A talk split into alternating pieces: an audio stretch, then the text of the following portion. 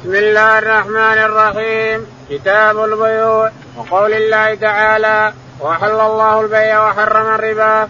وقوله إلا أن تكون تجارة تديرونها بينكم. باب ما باب ما جاء في قول الله تعالى فإذا قضيت الصلاة فانتشروا في الأرض وابتغوا من فضل الله. واذكروا الله كثيرا لعلكم تفلحون. وقوله وإذا رأوا تجارة أو لهوا انفضوا إليها وتركوك قائما قل ما عند الله خير من الله ومن التجارة والله خير الرازقين وقوله لا تأكلوا أموالكم بينكم بالباطل إلا أن تكون تجارة عن تراض منكم. يقول البخاري رحمه الله انتهى رحمه الله من الاعتكاف ومما يتعلق بالصلاة والاعتكاف والصوم وغيره ثم بدا له بالبيوع هذه عادة العلماء رحمهم الله. إذا انتهى من العبادات بدأ بالمعاملات. لأن الناس في حاجة. أول في حاجة إلى عبادات ومعرفة طاعة رب العالمين. وكيف يصلون ويتطهرون ويصومون ويحجون. فإذا انتهت العبادة وأحكامها ووضحوها أخذوا بالمعاملات وهي البيوع ثم تأتي بعد المعاملات والإيجارات وغيرها الأقضية ثم تأتي بعد ذلك الأنكحة إلى آخره الشاهد يقول هنا رحمه الله باب كتاب البيوع. البيوع أخذ من الباع. أنت متباعك هذا وأنا متباعي. أنت تأخذ الكتاب متباعك تأخذ الكتاب وأنا متباعي. هذا لغة. البيع لغة. أن تمد باعك تأخذ الكتاب وأنا أمد باعي أخذ الفلوس. سمي بيع لأنك تمد باعك الإذراع هذا يسمى باع. تمد باعك وأنا متباعي إلى آخره. أما شرعا فإنه مبادلة مال بمال وله صور تسع. مبادلة مال بمال أو مبادلة مال بمنفعة أو مبادلة مال بطريق أو غيره إلى آخره. له تسع صور. البيع له تسع صور ستأتي في طريقها إن شاء الله. يقول البخاري رحمه الله حدثنا وقول الله تعالى وأحل الله البيع وحرم يستدل على حلال البيع. قول الله تعالى قال الله تعالى وأحل الله البيع وحرم الربا. لما قالوا الناس الناس يبيعون ويشترون ليه ما نبيع هذا؟ قريش يستجدون على الرسول. إن نبيع ونشتري بالربا وغيره مثل البيع إيش الفرق بين البيع؟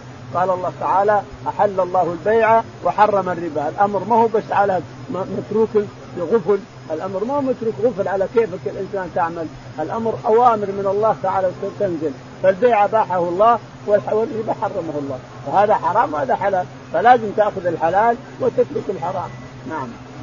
قال تعالى إلا أن تكون تجارة تديرونها. وحل الله البيع وحرم الربا إلا أن تكون تجارة تديرونها بينكم. هذا آية أخرى. نعم.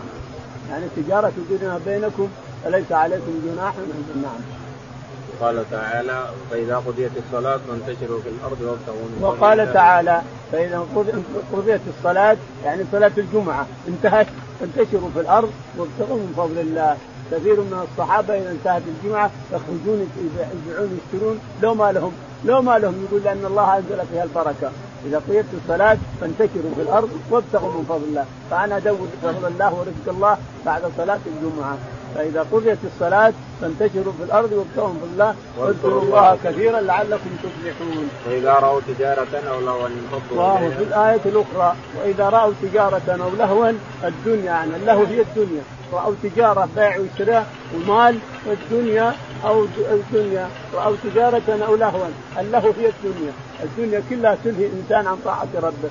أو لهوا انفضوا عنك وتركوك قائما. قل قل قل ما عند, ما عند الله خير. من من من من التجارة. خير من من اللهو. من اللهو يعني الدنيا. من طلب الدنيا. خير من اللهو ومن التجارة. والله خير الرازقين. الصحابه رضي الله عنهم لما أتى العلاء بن الحضرمي رضي الله عنه يرسلها الرسول يأتي بزكاة أهل البحرين. زكواتهم وأغذيتهم وخراجهم. أتى العلاء بن الحرمي وتسامع الناس أن العلا جاء ومعه مال فتركوا الرسول وخرجوا إلى السوق يبون يشوفون العلا متى يقدم وما الذي معه إلى آخره. فتركوه يخطب عليه الصلاة والسلام. يقال إنه ما بقي معه إلا 12 نفر ويقال 40 ويقال كذا. الشاهد إنه لما انتهى من الصلاة عليه الصلاة والسلام قال هل تريدون المال؟ والله ما به عليكم. الشاهد أنه لما انتهى من الصلاة فرق بينهم الأموال إنما هو جاء جاء به العلاء بن الحضرمي من البحرين. نعم. وقال تعالى لا تأكلوا أموالكم بينكم سياق الآية سياق اللوم. سياق الآية وتركوك قائما. سياق اللوم والعتب على على على الصحابة رضي الله عنهم. كيف الرسول يخطب ويعظكم يوجهكم وتخرجوا تتركونه كيف يصير هذا؟ وأنتم أصحاب الرسول وأنصار الرسول إلى آخره. قال تعالى لا تأكلوا أموالكم بينكم بالباطل إلا أن تكون قال تعالى لا تأكلوا أموال ولا تأكلوا أموالكم بينكم بالباطل وتدلوا بها إلى الحكام. تأكلوا أموال الناس بالباطل وأنتم تعلمون أو الناس. لا تأكلوا أموالكم بينكم بالباطل إلا أن تكون تجارة إلا أن تكون تجارة عن تراض عن تراض منكم. ولا تأكلوا أموالكم بينكم. لا تأخذ مال أخيك تاكله ولا تاخذ مال هذا أو تشتكي على السلطان تقول باخذ مال فلان ويروح يشتكيك أو تشتكي أو شيء من هذا إلا أن تكون تجارة بينكم أنتم وياه تبايعون تشترون فلا بأس بذلك. قال رحمه الله دثنا أبو اليمان قال دثنا شعيب بن الزهري قال أخبرني سعيد بن المسيب وأبو سلمة بن عبد الرحمن أن أبا هريرة رضي الله عنه قال إنكم تقولون إن أبا هريرة يكثر الحديث عن رسول الله صلى الله عليه وسلم وتقولون ما بال المهاجرين والأنصار لا يحدثون عن رسول الله صلى الله عليه وسلم بمثل حديث أبي هريرة وإن إخوتي من المهاجرين كان يشغلهم صفق بالأسواق وكنت ألزم رسول الله صلى الله عليه وسلم على مل بطني فأشهد إذا غابوا واحفظ إذا نسوا وكان أشغل إخوتي من الأنصار عمل أعمالهم وكنت امرا مسكينا من مساكين الصفه اعي حين ينسون. وقد قال رسول الله صلى الله عليه وسلم في حديث يحدثه إنه لن يبسط أحد ثوبه حتى اقضي من قالت هذه. ثم يجمع إليه ثوبه إلا وعى ما يقول. فبسطت نمرة علي حتى إذا قضى رسول الله صلى الله عليه وسلم مقالته جمعتها إلى صدري. فما نسيت من مقالة رسول الله صلى الله عليه وسلم تلك من شيء. يقول البخاري رحمه الله حدثنا أبو اليمان.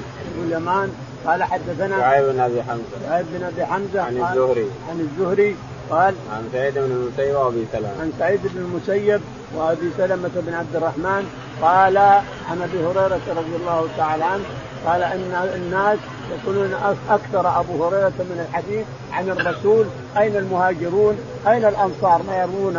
أبو هريرة هو اللي قال أبو هريرة قال أبو هريرة.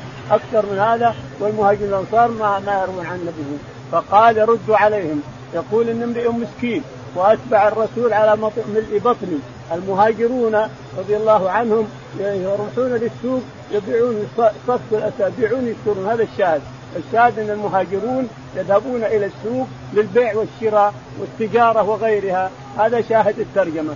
والأنصار يذهبون إلى حدائقهم وزروعهم ويلهوننا وأبو هريرة يلزم الرسول على ملء بطنه. قد جاء قال الرسول يوما من الأيام من بسط ما عنده من رداء حتى أنتهي من قولي أو من مقالتي ثم جمعه لا ينسى شيئا يقول فبسطت نمرة جبة كانت علي بسطتها كذا وتركت حتى انتهى عليه الصلاة والسلام. فلما انتهى جمعت أطرافها علي يقول فما نسيت شيء ما نسيت شيء. قاله الرسول عليه الصلاة والسلام يقول أنا أحفظ وأعي هم لا يحفظ هم إن حفظوا ما يعون وإن وعوا ما يحفظون وأنا أحفظ وأعي. فلهذا صار خمسة آلاف ومئتين وثمان وثلاثين حديث اللي حفظ أبي هريرة اللي روى عن الرسول منها ألف وثمانمائة مشافهة عن الرسول والباقي عن الصحابة رضي الله عنهم. الباقي يرويه عن الصحابة رضي الله عنهم. لكن خمسة آلاف وثمانمائة وثمانين الذي روى أبو هريرة عن النبي عليه الصلاة والسلام فهو أكثر الصحابة حديثا. نعم. قال رحمه الله دثنا عبد العزيز بن عبد الله قال دثنا إبراهيم بن سعد نبي عن جده قال قال عبد الرحمن بن عوف رضي الله عنه لما قدمنا المدينة آخى رسول الله صلى الله عليه وسلم بيني وبين سعد بن الربيع رضي الله عنه فقال سعد بن الربيع إني أكثر الأنصار مالا فأقسم لك نصف مالي وانظر أي زوجتي هويتها نزلت لك عنها فإذا حلت تزوجتها قال فقال عبد الرحمن لا حاجة لي في ذلك هل من سوق فيه تجارة؟ قال سوق قينقاع قال فغدا اليه عبد الرحمن فاطى بيقظ وتمن قال ثم تابع الغدو فما لبث أن جاء عبد الرحمن عليه أثر صفرة. فقال رسول الله صلى الله عليه وسلم تزوجت؟ قال نعم. قال ومن قال امرأة من الأنصار؟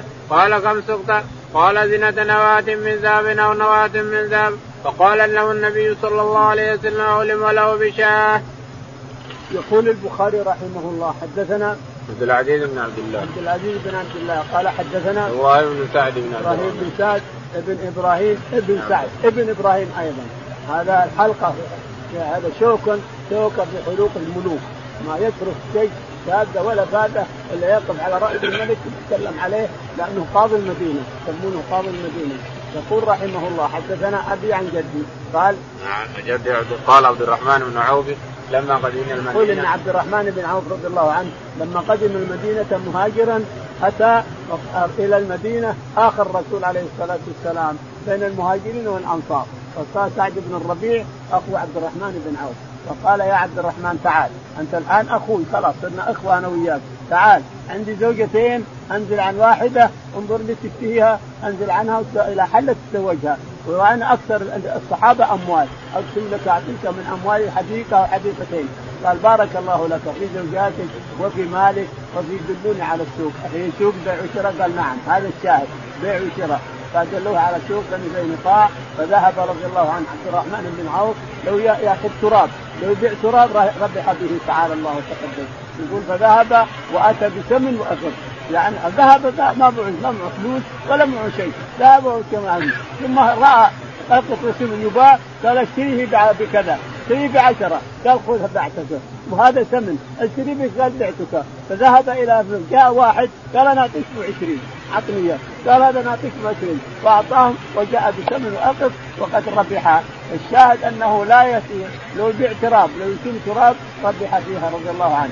فجاء إلى الانصاري وقد امتلع يديه من التمر والعقل ثم ما أخذ إلا يبيع ويشتري حتى تزوج فقال له الرسول عليه الصلاة والسلام رأى عليه صفرة أو شيء من هذا فقال ما هذا ما هذا مهيم؟ أو قال ما هذا؟ أو قال مهيم. يعني ما هذا؟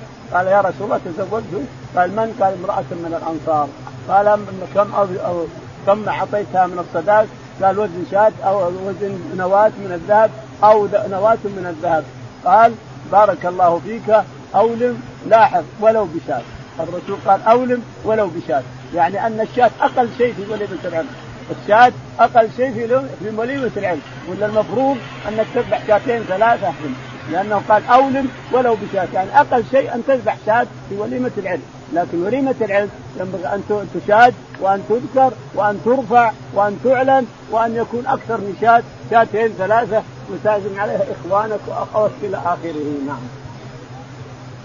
قال رحمه الله دثنا أحمد بن يونس قال دثنا زهير قال دثنا حميد بن انس رضي الله عنه قال قدم عبد الرحمن بن عوف رضي الله عنه المدينة فواق النبي صلى الله عليه وسلم بينه وبين سعد بن الربيع الأنصاري وكان سعد ذا غنى فقال لعبد الرحمن قاسمك مالي نصفين وأزوجك قال بارك الله لك في أهلك ومالك دلوني على السوق.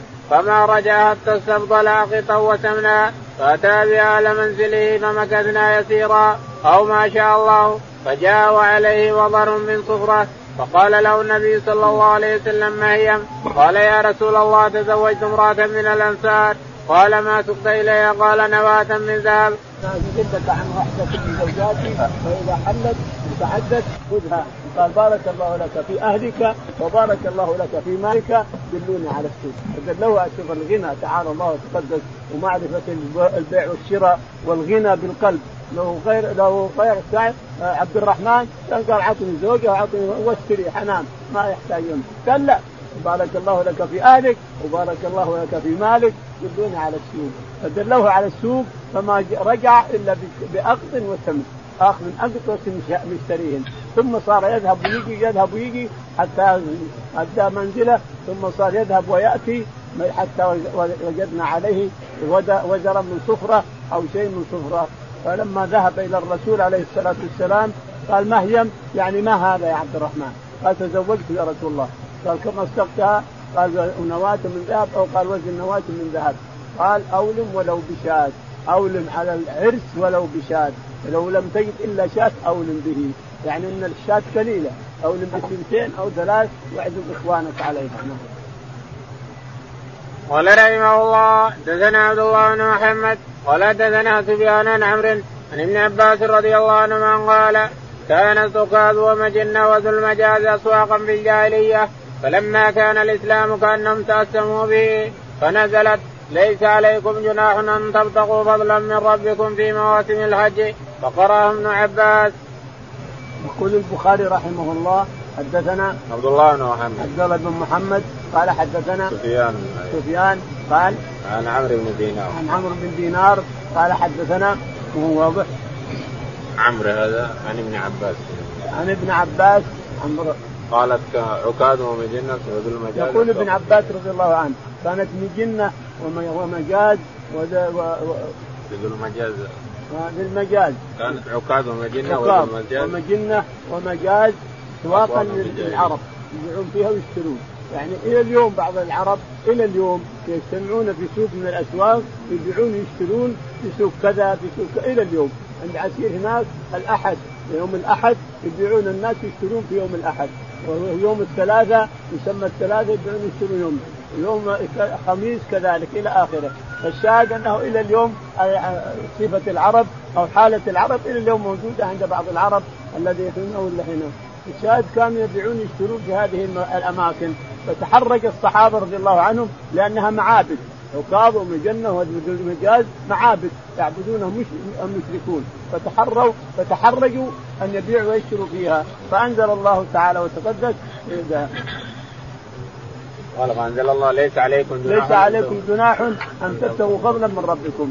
يعني سواء كنت حجاج حاج وتريد أن تبيع وتشتري أو من حاج. الشاهد ليس عليكم جناح هذا ما الشرك غير والبيع المشترى غير. ليس عليكم جناح أن تبتغوا فضلا من ربكم.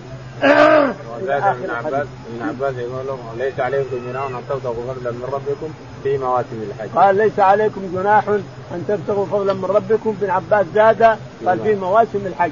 ابن عباس زاد قراءة في مواسم الحج يعني في الموسم موسم الحج. لكن هي الشاهد أنه الحقيقة أنه حتى في غير مواسم الحج لك أن تبيع تشتري في تلك المو... الأماكن لأن الشرك شيء والبيع المشترى شيء آخر. يقول الفتح معدودة من الشواذ معدودا في مواسم الحج معدودة من الشواذ. معدودة من شواهد ابن عباس يعني اللي أتى بها ابن عباس شاذ شاذ. ها؟ شاذ. من شواذه. أيوه. من شواذ صحيح لأنه ما قرأ ما حد قرأ به. باب الحلال بين والحرام بين وبينهما مشبهات. قال رحمه الله دثنا محمد بن المثنى قال دثنا ابن أبي عدي عن ابن عون عن الشعبي أنه قال سمعت النعمان بن بشير رضي الله عنهما سمعت النبي صلى الله عليه وسلم قال دثنا علي بن عبد الله قال حدثنا ابن عيينة عن أبي فروان الشعبي أنه قال سمعت النعمان رضي الله عنه عن النبي صلى الله عليه وسلم قال حدثنا عبد الله بن محمد قال حدثنا ابن عيينة عن أبي فروة سمعت الشعبي سمعت النعمان بن بشير رضي الله عنهما عن النبي صلى الله عليه وسلم قال حدثنا محمد بن كثير قال أخبرنا سفيان عن أبي فروة عن الشعبي عن النعمان بن بشير رضي الله عنهما قال قال النبي صلى الله عليه وسلم الحلال بين والحرام بين وبينهما أمور مشتبهة فمن ترك ما شبه عليه من الإثم كان لما استبان اترك ومن اشترى على ما يشك فيه من الإثم اوشك أن يواقع اوشك أن يواقع ما استبان والمعاصي حمى الله ومن يرتع حول الحمى يوشك أن يواقعه.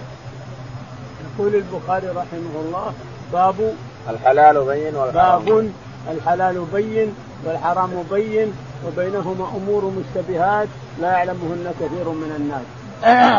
فمن اتقى الشبهات استبرأ لدينه وعرضه ومن وقع في الشبهات وقع في الحرام كالراعي يرعى حول الحمى يوشك أن يرتع فيه. انظر المثل كيف. الراعي عندك غنم الإنسان وفي حمى حاميه الأمير أو الملك حاملها الحمى العشق هذا ما ترعى غنمك. فتدخل الغنم وترعى فيه غصب عليك وتصير قريب منه كذلك حرمات الله. وحمى الله تعالى وتقدس. إذا تهاونت وقعت في الحرام الإنسان وانت لا تشعر هذا الحديث قاله النعمان بن بشير وهو أمير على الكوفة لعمر بن الخطاب ورواه للناس هذا الحديث. أيها الناس إن الرسول عليه الصلاة والسلام قال الحلال بين والحرام بين وبينهما أمور مشتبهات لا يعلمهن كثير من الناس. فمن وقع في الاشتبهات وقع في الحرام كالراعي يرعى حول الحمى يوشك أن يرتع فيه. ومن استبرأ تلقى لدينه اتقى الشبهات استبرأ لدينه وعرضه. الشاهد يقول نعمان بن بشير الحلال واضح بين. حلال هذا حلال بين واضح مثل الشمس. والحرام بين مثل الشمس.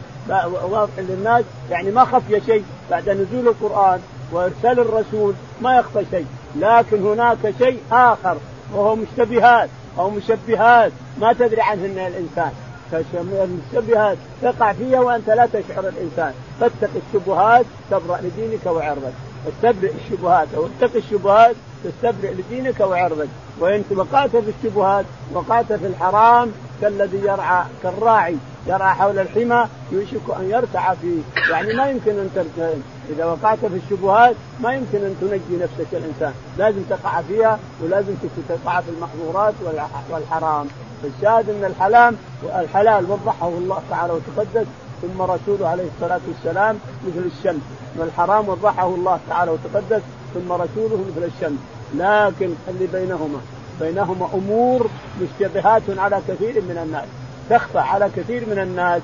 ولكن الإنسان يستبرئ لدينه وعرضه. يعني يكثير من ورع الإنسان وتقوى وخوف من الله لا أستطيع أن أخذ هذا.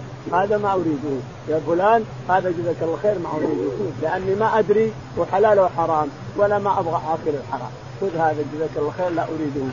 الإمام أحمد رحمه الله ترك سطل عند سمان يحط سطل ولما ذهب يصلي ورجع قال والله ما أدري وين سطلك. تعال دور قال لا ما كله الا كله لا سطل ولا غيره. كله. لا أريده. لأنه اشتبه حي ما أدري حتى أنا ما أعرف سطلي كلها أتركها وذهب وترك سطل رضي الله عنه. هذا الورع هذا التقوى. الإنسان يترك ما يشتبه فيه خشية أن يقع في الشبهات خشية أن تقع في الشبهات الإنسان. فإذا رأيت شيئا مشتبها ما تدري هو حلال ولا حرام. ومع أخيك فلوس أو معه كذا هل تأخذها تقول له؟ حتى اتنقى أشوف وشي أشوف مدخلها. أشوف مخرجها أشوف كذا وكذا. الناس اليوم وقعوا. هذا بنك حلال ما ما ما يتعاطى الربا، هذا بنك إسلامي ما يتعاطى الربا، هذا بنك ما يتعاطى الربا، هذا من قال لك هذا؟ من قال لك؟ البنك البنك ما دام اسمه بنك ويتعاطى الربا على كل حال. الشاهد أن الإنسان يستبرئ لدينه وعرضه، حتى الكاتب اللي يدخل يكتب للبنك يدخل في الحرام، حتى الكاتب. اللي يكتب عندهم يدخل حتى البواب الحارس وقع في الحرام. لأن الربا ربا الربا اسمه ربا. فالمسلم يستبرئ لدينه وعرضه. لا تأكل نفسك ولا أولادك حرام للانسان انظر شيء مثل الشمس. واضح؟ خذه واللي مثل الشمس حرام اتركه. والشبهات اتركها ورعا وتقوى وزهدا بالحلال عشان لا تقع في الحرام. نعم. قال حدثنا محمد بن المثنى. يقول البخاري حدثنا محمد بن المثنى قال حدثنا ابن أبي عدي. ابن أبي عدي قال حدثنا عبد الله بن عون. عبد الله بن عون عن الشعبي. عن الشعبي عامر عن النعمان بن بشير. عن النعمان بن بشير قال ثم حول السند. ثم حول السند فقال حدثنا علي بن عبد الله. علي بن عبد الله. المديني قال قال حدثنا ابن عيينة. حدثنا ابن عيينة قال عن أبي فروة. عن أبي فروة واسمه عروة بن الحارث. قال حدثنا الشعبي. الشعبي. عن النعمان بن بشير. عن النعمان بن بشير. قال ثم حول السند. ثم حول السند. فقال حدثنا عبد الله بن محمد. عبد الله بن محمد. قال حدثنا سفيان بن عيينة. سفيان بن عيينة قال عن أبي فروة عن الشعبي. عن أبي فروة قال عن الشعبي عامر. عن النعمان بن بشير. عن النعمان بن بشير. ثم حول ثم حول السند. قال حدثنا محمد بن كثير. محمد بن كثير العبدي قال حدثنا سفيان الثوري. سفيان الثوري قال عن أبي فروة. عن أبي فروة قال عن الشعبي عن النعمان عن الشعبي عن النعمان بن بشير. أربعة أو خمس سندات يرويها البخاري رحمه الله إلى الصحابي الجليل النعمان بن بشير رضي الله تعالى عنه وأرضاه. يخطب الناس وهو أمير على الكوفة لعمر بن الخطاب. يعطيهم هذا الحديث ويبين لهم ما قاله الرسول عليه الصلاة والسلام نعم. قال النبي صلى الله عليه وسلم الحلال بين والحرام بين. النعمان يقول قال النبي عليه الصلاة والسلام الحلال بين واضح والحرام بين واضح وبينهما أمور مشتبهات لا يعلمهن كثير من الناس فمن وقع بالشبهات وقع في الحرام كالراعي يرعى حول الحمى يوشك أن يرتع فيه ومن اتقى الشبهات استبرأ لدينه وعرضه ومن ترك ما شبه عليه من الإثم كان لما استبان اضرب. من ترك ما شبه عليه من الإثم كان لما استبان أوضح، يعني أنه اشتبه عليه فتركه، قال لما استبان أوضح، ومن وقع في الشبهات وقع في الحرام كالراعي راح الحمى إلى آخر الحديث. باب تفسير المشبهات وقال حسان بن أبي كنان ما رأيت شيئا أهون من الورع دع ما يغيبك إلى ما لا يغيبك قال رحمه الله دثنا محمد بن كثير قال أخبرنا سفيان قال أخبرنا عبد الله بن عبد الرحمن بن أبي حسين قال دثنا عبد الله بن أبي مليكة عن عقبة بن الحارث رضي الله عنه أن امرأة سوداء جاءت فزعمت أنها أرضعتهما فذكر للنبي صلى الله عليه وسلم فأعرض عنه وتبسم النبي صلى الله عليه وسلم قال كيف وقد قيل؟ وقد كانت تحته ابنة أبي ايهاب التميمي. يقول البخاري رحمه الله. حدثنا باب تفسير المشبهات. باب تفسير المشبهات. يعني المشتبهات عليك باب تفسير وتوضيحها. حدثنا وقال حسان بن أبي سنان ما رأيت شيئا أهون من الورع. وقال حسان ما رأيت شيئا أهون من الورع. صحيح الورع وانك الإنسان تخاف الله تعالى كذا وتترك اللي ما تعرفه. ما ما أعرف هذا ولا أدري حلال وحرام أتركه الانسان هذا هذا ألو... هذا ترك الشبهات نعم. دع ما يريبك إلى ما لا يريبك. ثم قال دع ما يريبك إلى ما لا يريبك. شيء يريبك تظن انه تقع في الحرام إذا أخذته دعه إلى ما لا يريبك. شيء ما يريبك خذه والشيء اللي يريبك اتركه. هذا هو الورع. الورع أن تترك ما لا ما يريبك إلى ما لا يريبك هذا هو الورع وهذا هي وهذا هو التقوى. نعم. قال حدثنا محمد بن كثير. ثم فسره البخاري بحديث رحمه الله. حدثنا محمد بن كثير العبدي العبدي عن سفيان الثوري عن عبد الله بن عبد الرحمن. عن عبد الله بن عبد الرحمن. قال عن عبد الله بن أبي مليكة. عن عبد الله بن أبي مليكة عن عقبة بن الحارث. عن عقبة بن الحارث أنه كانت تحته امرأة بنت أبي هام. امراه زوجته بنت أبي هام. فجاءت امرأة سوداء فقالت أرضعتكما. انت انت هذه أرضعتكما. يقول الحارث. فذكر للنبي صلى الله عليه وسلم النبي عليه الصلاة والسلام قولها فابتسم وصد عنه. ابتسم وصد عنه. وقال له الرسول عليه الصلاة والسلام كيف وقد قيل؟ كيف قيل؟ قيل ما قيل أن صدقا وإن كذبا. فما اعتذارك من قول إذا قيل. كيف وقد قيل؟ امرأة تقول نرعتكما تقول خلي زوجتك عندك ما يصير. فطلقه وهي أحب الناس اليه يقول عاد هو من عذره إن المرأة هذه السوداء طلبت منا سحبتنا شيء رفضنا وطردناها فراحت قالت إني ارضعتكما ولا هي ما ارضعتها من يقول الكلام هذا ما حد يصدق هذا. الموضوع هو الموضوع هو ورع وتقوى. المرأة اتهمتك اتهمتكما أنها أرضعتكما. فالورع أن تتركها. الرسول عليه الصلاة والسلام قال كيف وقد قيل؟ كيف وقد قيل؟ المرأة قالت إنها أرضعتكما. فكيف تخلي زوج امرأة ترضع أختك من الرضاعة؟ ما يصير هذا. فطلقها وهي أحب الناس إليه. نعم.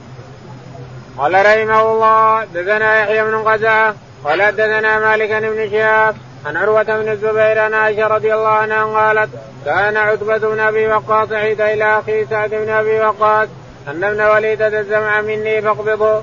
قالت فلما كان يوم الفتح أخذه سعد بن أبي وقاص. وقال ابن أخي وقال ابن أخي قد اهد إلي فيه فقام عبد بن زمعة.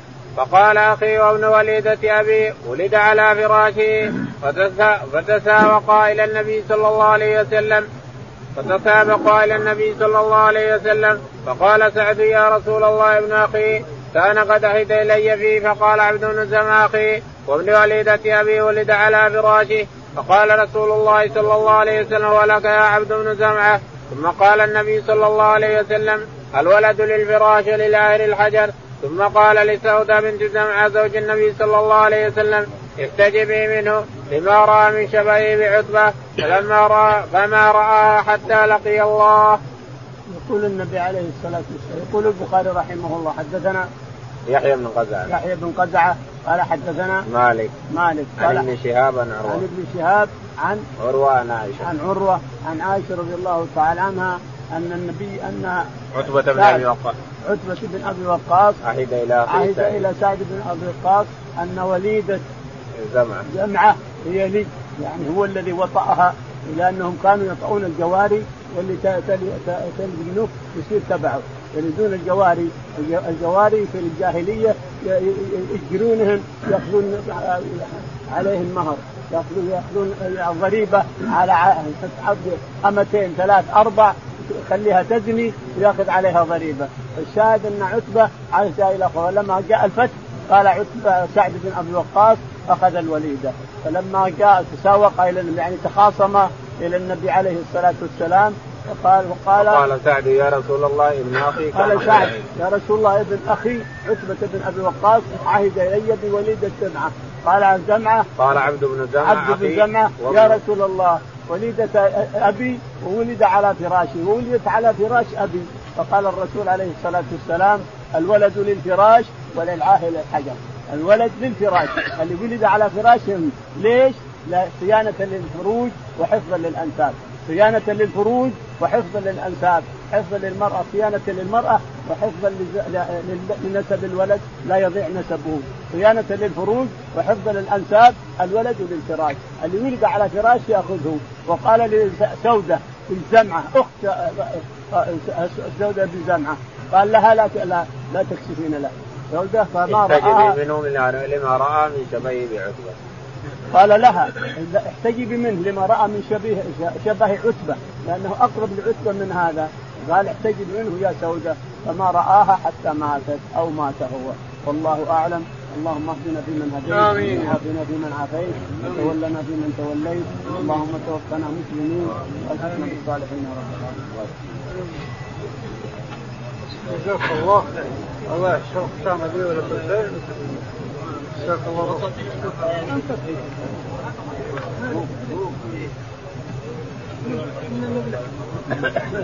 الشيخ عندي أولاد. ها؟ أربع الرابع متوفى. عقب له ولد وثلاث بنات وأمه. أمهم مرمرت عليهم.